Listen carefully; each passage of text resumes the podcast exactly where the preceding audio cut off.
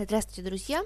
А, продолжается цикл лекций по ботанике, и сегодня мы переходим от клетки к ткани. Да? Клетки у нас соединяются в ткани. Более а, большое понятие. Э, ткани – это совокупность клеток и межклеточные вещества, которые имеют общее происхождение, строение, выполняют определенные функции. То есть а, к определенной клетке определяют, э, выполняют определенную функцию, это и есть ткань. А, еще раз говорю, мы с вами говорим про растительные ткани. Да? А, итак, первое – это основная ткань. Основная ткань, она заполняет пространство между другими тканями. И на поперечном сечении стебля, например, видно, что основная ткань, она э, заполняет пространство между покровной и проводящей тканью. То есть самое большое количество в стебле, например, это основной ткани. Клетки основной ткани, они живые, имеют тонкие клеточные стенки. Что касается функции основной ткани, запоминай, это первое, создание питательных веществ, Второе, они участвуют в газообмене. И третье, конечно же, накопление веществ. То есть там находится весь запас а, растения именно питательных веществ. Следующее это механическая ткань. Как следует из названия, понятно, да, что механическая ткань, она придает прочность растениям. А, например, она находится так-то во всех органах, да, но если будем говорить, где она концентрируется, то, конечно же, а, механическая ткань расположена в стволе, в прожилках листа.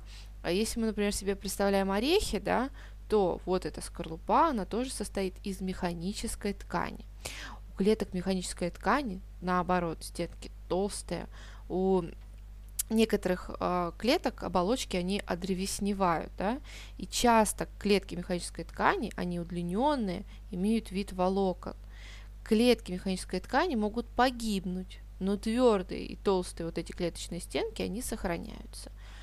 Как я уже сказала, да, вот чтобы визуально себе представить, это наш ствол дерева, то есть кора, это множество э, клеток механической ткани, например, скорлупа.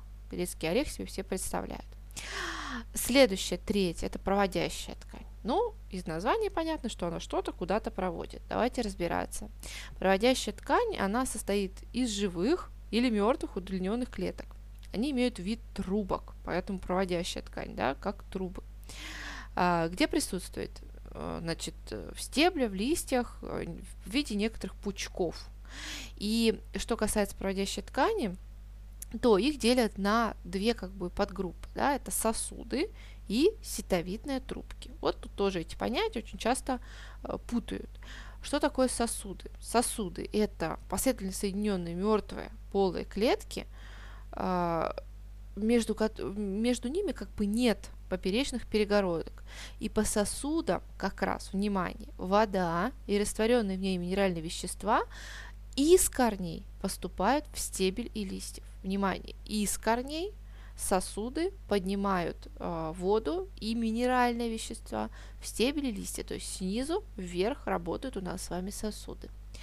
И второй вид проводящей ткани – ситовидные трубки. Если у нас сосуды работали снизу вверх, логично догадаться, что ситовидные трубки работают сверху вниз. И действительно, ситовидные трубки – это удлиненные живые клетки, которые последовательно соединены между собой. Э, уникальная особенность, у них нет ядер, то есть это безъядерные живые клетки. И вот как раз по ним органические вещества из листьев, да, где они образовались в процессе фотосинтеза, но об этом еще тоже поговорим, перемещаются к другим органам, то есть по ситовидным трубкам сверху вниз. Да, то есть вот такая вот уникальная особенность проводящей ткани. Э, значит, если мы говорим с вами визуально представляем спил дерева, и очень часто такая лабораторная работа встречается у школьников, у нас можно выделить э, два слоя, по которым перемещаются вещества. Это древесина и луп. Значит, в состав древесины входят сосуды, по которым вода еще раз поднимается куда? Вверх, да? А в состав луба входят ситовидные трубки, по которым органические вещества перемещаются вниз.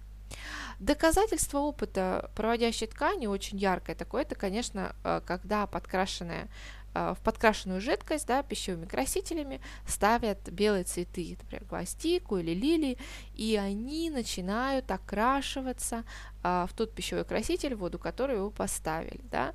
Это как раз и есть доказательство присутствия сосудов в растении, а именно сосуды есть у нас и в стебле, да, и в цветке конкретно доказательства. А если мы говорим с вами про а, доказательства, а, ну еще одно доказательство, да, вот э, передвижение веществ, это э, березовый сок. Кто его собирал, кто не собирал, а, знаете о том, что в действительности весной, потому что стаивает снег, огромное количество снега, да, а, деревья поглощают эту воду э, в огромных количествах, и, собственно, э, поступает вот по проводящей ткани из корней вверх, да, вот эта вот а, вода, и люди собирают, делая надрез в коре для того, чтобы потом пить этот березовый сок. Следующий вид ткани – это образовательная ткань. Она находится во всех растущих частях растения. То есть, э, как визуально отличить образовательную ткань? Она состоит из мелких клеток. Эти клеточки имеют тонкую оболочку и относительно крупное ядро. То есть клетки молодые, они непрерывно делятся, не успевают расти. Они делятся, делятся, делятся. Это их задача – образовывать новые, новую ткань а из них потом формируются составные, остальные ткани растения. А, где присутствует? Ну, визуально можно ее увидеть на корнях растений, то есть на э, кончике корня, так скажем, или, например, рассматривая почку в зачаточном ее состоянии. Если срезать, там можно увидеть образовательную ткань. И последний вид ткани – это покровная ткань. Она образована живыми или мертвыми клетками, а, эти клетки плотно сомкнуты утолщенными оболочками, и ткани находятся, например, покровная ткань находится на поверхности корней, стеблей листьев. Функция покровных тканей – это, конечно же, защита растений от неблагоприятных условий. Это, второе, обеспечение газообмена. И третье – обеспечение транспирации. Новый термин, кто не знает, транспирация – это испарение воды из растения. Будет скоро совсем урок дыхания растений, и как раз вот этот термин там будет подробно разбираться, а пока запомним то, что транспирация – это испарение воды в растении.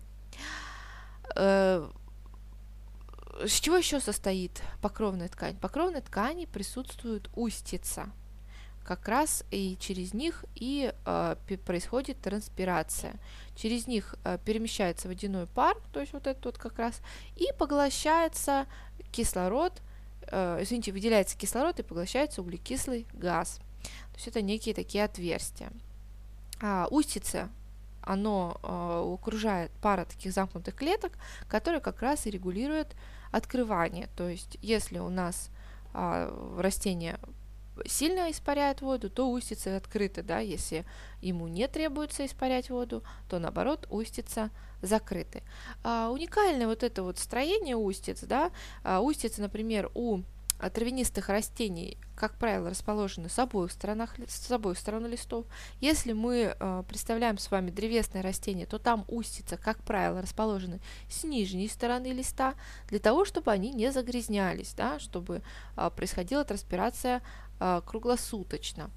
И, например, если мы говорим про водные растения, такие как э, кувшинки, то у них устицы расположены сверху, наоборот, да, то есть не, не на той стороне, где э, лист соприкасается с водой, а наоборот, там, где лист соприкасается с воздухом. И это логично, да, потому что через устицу, еще раз объясню, э, поступает, происходит газообмен поступает э, углекислый газ и э, отправляется кислород, выработанный при помощи фотосинтеза в воздух. Повторяем еще раз ткани. Это основная ткань, механическая ткань, проводящая ткань, образовательная ткань и покровная ткань. Вот те виды тканей, которые присутствуют, мы разобрали их и функции, и то, в каких органах они есть. Если у вас остались вопросы, обязательно задавайте. Всего хорошего, до свидания. thank you